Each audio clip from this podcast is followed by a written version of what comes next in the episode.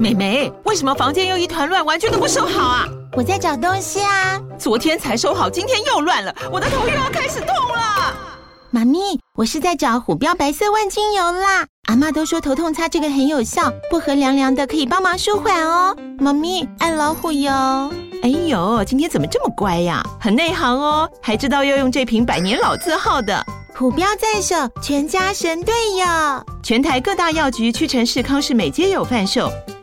贵属城自治地零一五七零二号，北市卫药广自治地一一三零四零二三四号。使用前请详阅说明书、警语及注意事项。美好的旅行像天堂，糟糕的旅游是业障。大家好，欢迎收听消业障旅行团，我是各位的随团领队 Brian。最近大家应该都开始慢慢有看到一些像是外景节目啊、网红啊、艺人开始到国外去取景录节目，然后拍影片发开箱文之类的吧？没错。在上一集呢，我们节目当中有说到，在这个月，也就是十月的十三号开始呢，我们台湾就已经正式的开放国门，然后入出境呢都已经解封了。而且在解封的第一天呢，我们的这个疫情指挥中心的指挥官啊，台湾虎航的董事长啊，交通观光局长啊，还有这个桃机公司的总经理都亲自到这个桃园机场去迎接第一团从泰国来台湾旅游的入境旅游首发团。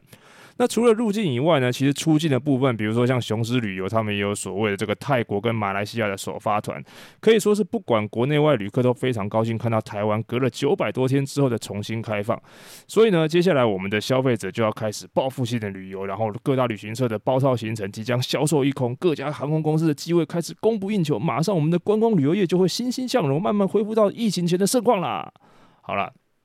幻想文讲到这边就好了。以上我说的这些呢，纯属虚构。当然，如果有雷同的话，那就是太好的一种状况。可惜呢，我觉得啦，应该有一点难度。因为大家如果有在关注，像不是比如说股票行情的话，你应该就有发现，十月十三号当天这个国门开放的那一天啊，这个旅游相关的航空还有观光类股呢，大跌好几个百分点。虽然我们说这个股票股价的行情啊，它跟航空公司或者是旅行社它实际的营收情况不一定会有绝对的关联。但是呢，以目前旅游业的情况，其实并没有想象中或者说新闻上面讲的这么好。当然，大家可能有看到某一些旅行社的高管会出来讲说，现在的报名情况有非常的踊跃啦，然后很多团都已经卖光光了，有几千人都已经付费报名了。但是如果你各位仔细算一下啊，如果以疫情前这个台湾前三大旅行社之前的水准，光光就以我们讲雄狮的这这个一家呢，曾经就号称一年可以出到四万团，也就是说平均一天至少是一百团的水准，超过上千名的旅客。所以前面说的那几千人的数量，大概还不够他们一家旅行社来塞。牙缝。不过呢，因为为了要给股东们交代嘛，毕竟雄狮啊，还有一些其他的旅行社，他们都是上市上柜的公司，所以出来信心喊话一下也是无可厚非。但是呢，当然我的意思也不是特别说旅游业还是很惨，因为毕竟呢，现在都已经可以出国，线团营业已经取消了，能够开始做生意，当然一定是会有好转的啦。只不过说要回到马上回到过去旅游的那个常态状况呢，短时间之内应该是没有这么容易的啦。那尤其我觉得是在一开始国门刚开的时候呢，最大的问题大家会遇到的就是所谓的不确定性。比如说，大家前一阵子不知道有没有看到这个虎航有特价的机票一千零一十块，大家不知道有没有去抢？我自己是没有抢到，因为它可能太便宜了，同时上线的人数有超过一万人。不过呢，后来我发现啊，那些抢到的朋友也不一定觉得很开心，原因是因为接下来呢，虎航就开始陆陆续续取消他们日本线十一月、十二月甚至是一月的航班，而且这不是只有廉价航空才有遇到，像长荣航空也会有一样的问题，原因就是因为日本各个机场的人力不足，导致他们无法消化这么多的班次，才会造成那个航空公司必须要取消航班的情况发生。当然，有些人是说这个应该会是航空公司的借口，但是就如同之前在节目上面跟大家说的，疫情期间呢，各国的这个旅宿啊、航空啊、餐饮业的人力都大量的流失。那他们如果现在要重新招募、训练、补足人力缺口的话，本来就需要一点时间。所以机场吞吐的量能不足呢，航班取消的状况，其实很多的国家都有。除了飞机啊，那些什么铁路啊、客运啊，还有餐厅饭店，其实都多多少少有这样的问题，真的没有什么好特别觉得奇怪的。而这种所谓的不确定性呢，不管你自己是跟团去旅游还是自由行，通通其实都会受到影响。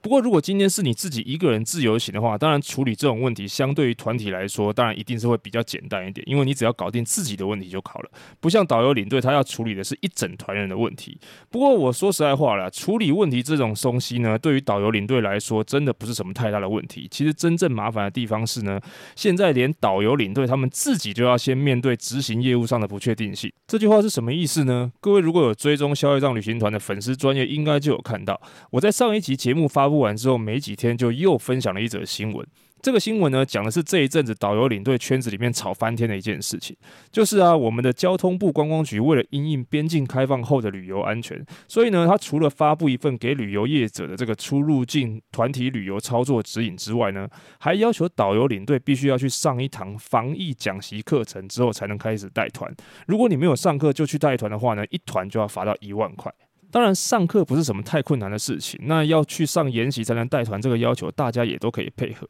但是问题是，十月十三号就要开放，可是十一号开始才有课可以上。而且呢，一开始这个中华民国领队协会只有实体的课程，而且北中南都各只有两天的课程，上午下午一共四个场次。那一个场次呢，只有五十还是八十个人，我忘记了。那这个数字是什么概念呢？我跟大家简单的说明一下。就是呢，全台湾有执照的领队总共有六万七千三百多人，北中南十二个场次加在一起，就算一场有八十个名额，总共也就九百六十个人可以受训。也就是说呢，total 只有两趴不到的领队能够在国门开的时候马上就有资格带团，不被罚钱。所以那个课程抢报名的程度，我想大概不亚于抢五月天的门票这么夸张。结果呢，当然就是有一大堆导游领队报不到课程，包含我自己。然后呢，有趣的现象就发生了，因为观光局并没有说这个课程一定要导游或者是领队协会自己才可以办，各个旅行社啦，或者是工会还是什么阿里不达协会的，通通都可以自己开课。然后接下来你就会看到有那种收一百块报名费的啦，一百五十块场地费的啦。然后像我们台中的领队协会也很好笑，明明他就是用自己的场地。然后一个两个小时就可以搞定的课程，他硬是要办一整个上午或者是一整个下午，然后再含一个午餐的餐盒给你，然后跟你收五百块报名费。听说还有别的单位收到一两千的。然后呢，被这个导游领队靠北上新闻了之后呢，观光局跟领队协会才去说跟各单位会再去沟通，然后加开场次。那虽然像我自己一开始也是没有抢到实体课的名额，但是因为我不是很急啊，所以我就慢慢等。结果没几天就看到领队协会在网站上公告说开始开放免费的线上课程的报名场次。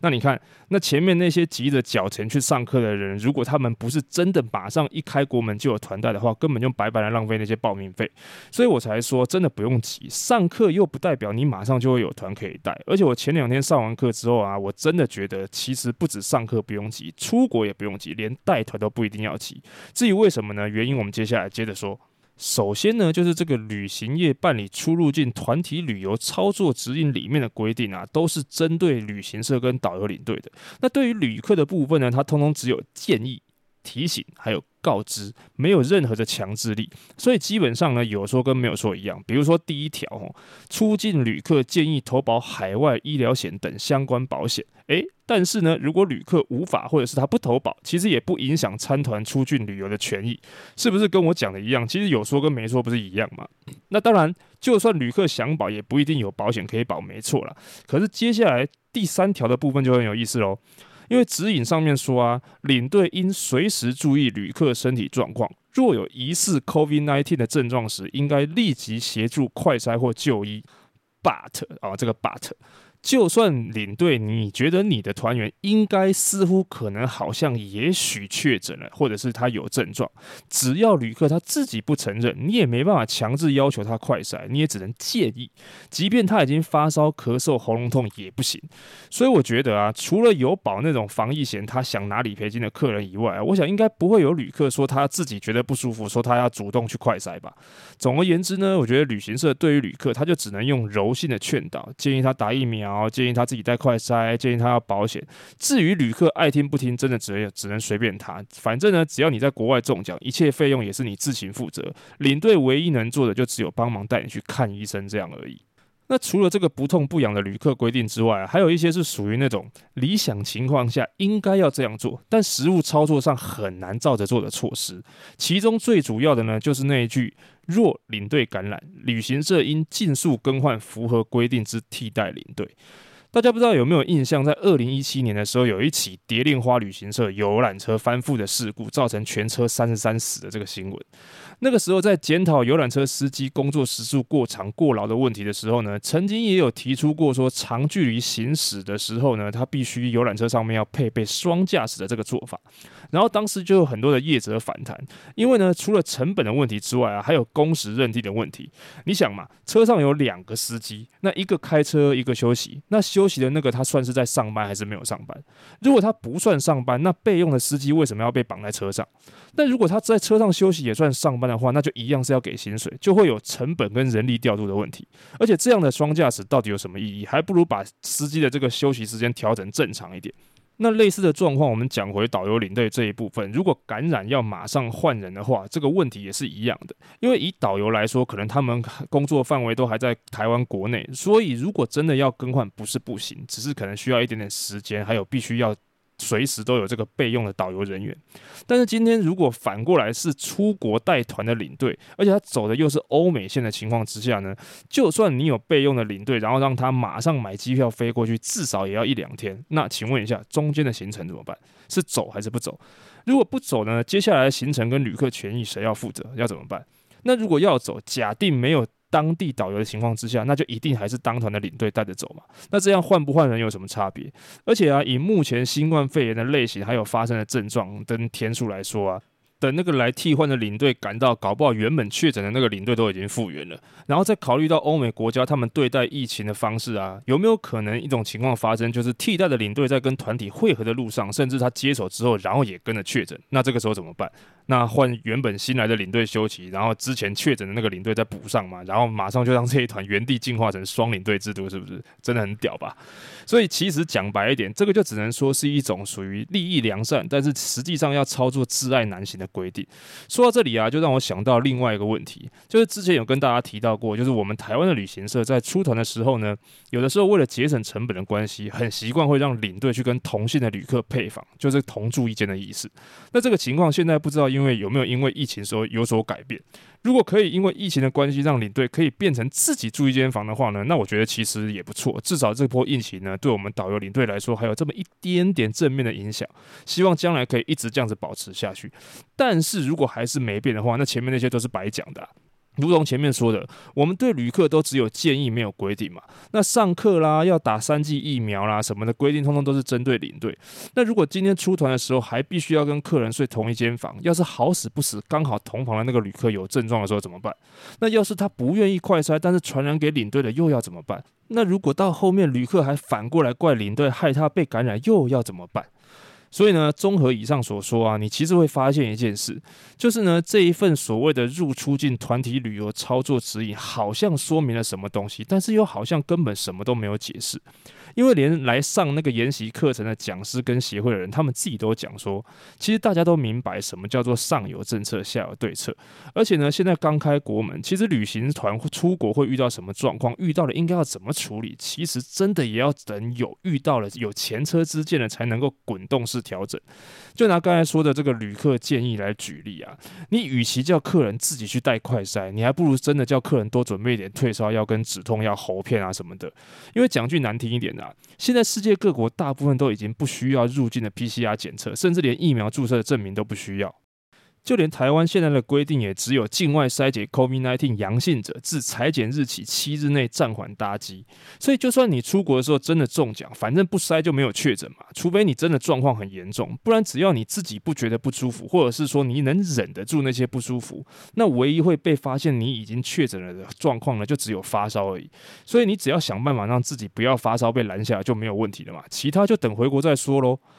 但是呢，这种做法我们可以直截了当跟大家明着讲嘛？当然不行。所以前面我才会跟大家讲说，现在出国呢有很多的不确定性跟变数。所以无论我觉得啦，要去玩或者是带团，其实真的都不用急于一时。尤其是那种如果你是属于习惯要跟团旅游的那些人啊，我建议各位可以先稍等一等。可以等，先等看看那些各地的首发团，他们回来之后有什么样的反应，有没有什么作业上的调整啊，或者是政策上的修改。反正呢，那些有泛滥冒险的精神、百折不挠的心态，而且又非常想出国，而且不在乎疫情的人，他们早就出去了。对于一般我们没有这么急迫出国需求的人来说呢，其实都已经关两三年了。我想应该大家没有差，再多等一阵子吧。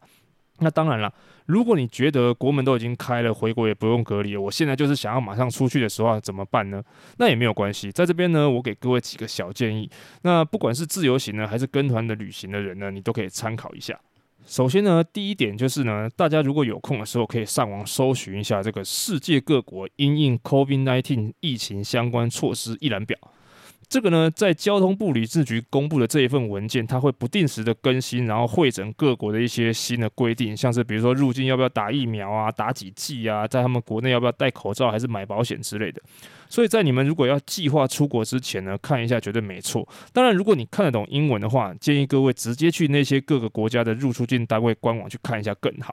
然后呢，除了这个疫情相关的入出境规定之外啊，也要注意一下关于签证的部分，像是需不需要预办签证啊，实体签证还是电子签证，有没有落地签，效力多久，还是说呢，像日本入境是要装个 APP，还是事先上网登录一些资料什么之类的，通通都要注意一下，免得到了当地之后呢，才手忙脚乱。也很麻烦。那第二呢，规划行程的时候啊，所有的餐厅啊、酒店啊、景点啊、设施啊，通通都要再确认营业状况跟它的时间，免得你到时候人到了现场，结果扑空白跑一趟。还有那些飞机航班啊、当地铁路交通、客运的状况等等之类的，通通都要不厌其烦的再三确认。而且最好在你行程的行进当中呢，时不时也要多注意一下。毕竟你多花时间确认，总比你到现场才发现出状况来的好一点，是吧？那接下来第三点呢，就是有点像前面我们讲的这个虎航的问题，因为现在世界各地的机场多多少少都会有一些这种人力短缺的问题。那所以呢，偶尔你会遇到那种，比如说过海关啊、护照查验啊，或者是领行李都需要大排长龙等很久的状况。所以不管在做什么样的这个情况的时候呢，尽量多预留一点点的时间，比如说像去机场报到的登记的时候呢，要提早一点到。然后如果你有像是什么预约机场接驳啊，还是要什么转机啊。啊，转车之类的，不要把时间安排卡太刚好，不然随便中间一个随便个环节卡关你就剉赛啊。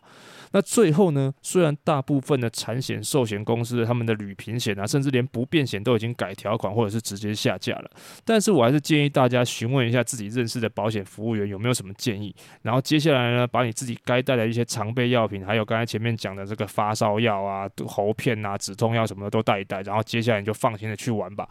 因为呢，我想呢，大家能够做的，我们能够做的，也就只有这些事前准备而已。剩下的呢，就真的等遇到之后再随机应变吧。好了，那以上的这些呢，就只是一些如果你真的想出国的话，来给你一些的小小的建议。那不然的话呢，我还是建议各位，你可以稍微多等一下下，会比较好。好，以上呢就是今天想跟大家聊的一些我自己的一些看法了。如果大家对于今天分享的主题呢，有更多想要了解或者是想要问 Brian 的，都欢迎你到消费账旅行团的 Facebook 粉丝专业还有 IG 留言告诉我。喜欢今天节目的内容呢，也请不要忘了在 Apple Podcast 和 Spotify 呢留下你的五星好评。那消费账旅行团，我们就下次见喽，拜拜。